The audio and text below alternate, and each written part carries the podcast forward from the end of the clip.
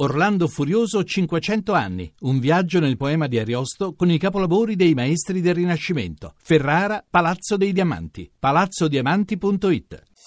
Voci del mattino.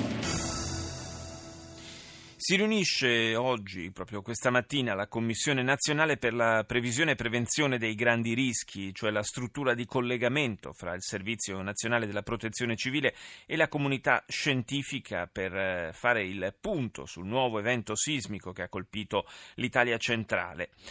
Eh, ascoltiamo allora al microfono di Rita Pedizzi Giuseppe Zamberletti, fondatore della Protezione Civile e presidente emerito della Commissione Grandi Rischi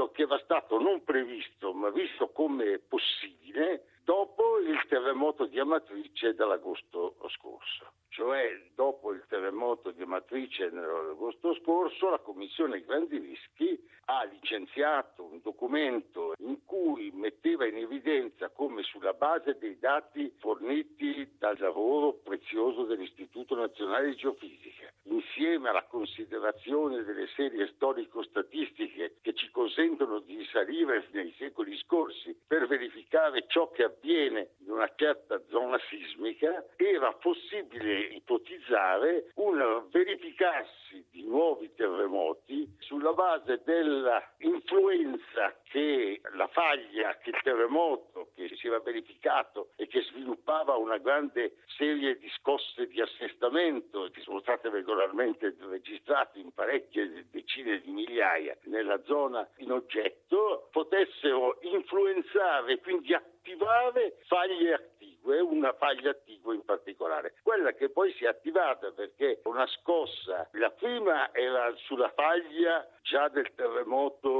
di Amatrice, la seconda una faglia parallela che è quella che ha dato più del 5 di magnitudo ed è una faglia che era stata silente in occasione del terremoto dell'agosto. Quindi non si è aperta una nuova faglia? No, era una faglia conosciuta si è svegliata, diciamo. Studiando gli eventi del passato si riesce a ricostruire quello Generalmente che... la comunità scientifica italiana in modo particolare, ma la comunità scientifica mondiale, tende non a fare previsioni, ma a fare valutazioni, perché è impossibile prevedere i terremoti, ma tende sulla base delle serie storico-statistiche in aree che sono state sottoposte nei secoli a una classificazione degli eventi che si sono verificati e sulla base delle attente osservazioni che oggi sono possibili in misura molto raffinata perché oggi sono di ausilio anche le osservazioni da satellite e così via, quindi sono in grado di fare delle ipotesi, ecco, di avanzare delle ipotesi,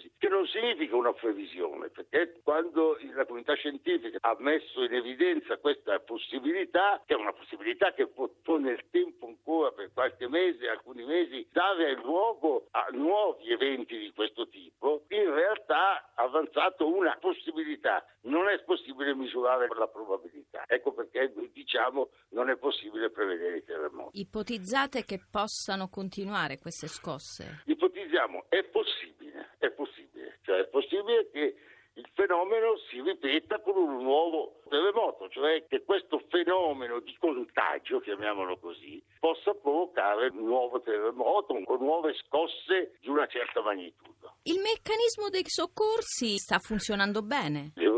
Che questa è la mia maggiore soddisfazione nel disastro di queste cose che il sistema di protezione civile che abbiamo avviato dopo il terremoto del Friuli e dopo il terremoto del Pinia è un sistema che oggi a regime funziona in modo veramente eccezionale. Tanto è vero che il Parlamento europeo, quando ha licenziato il documento sul nuovo modello di protezione civile europea un anno fa, praticamente ha preso come modello il sistema italiano. Dal punto di vista della prevenzione? Ecco, questo è l'altro versante che la protezione civile prevede. La prevenzione è l'altro capitolo importante. Noi oggi siamo in grado di sapere dove possono avvenire terremoti, non quando, e quindi la protezione civile deve sviluppare anche un'azione di mobilitazione perché qui è necessaria la mobilitazione dell'opinione pubblica, non solo delle istituzioni che devono accompagnare il lavoro dei cittadini, occorre anche una grande sensibilità dell'opinione pubblica per mettere in essere modifiche, mettere politiche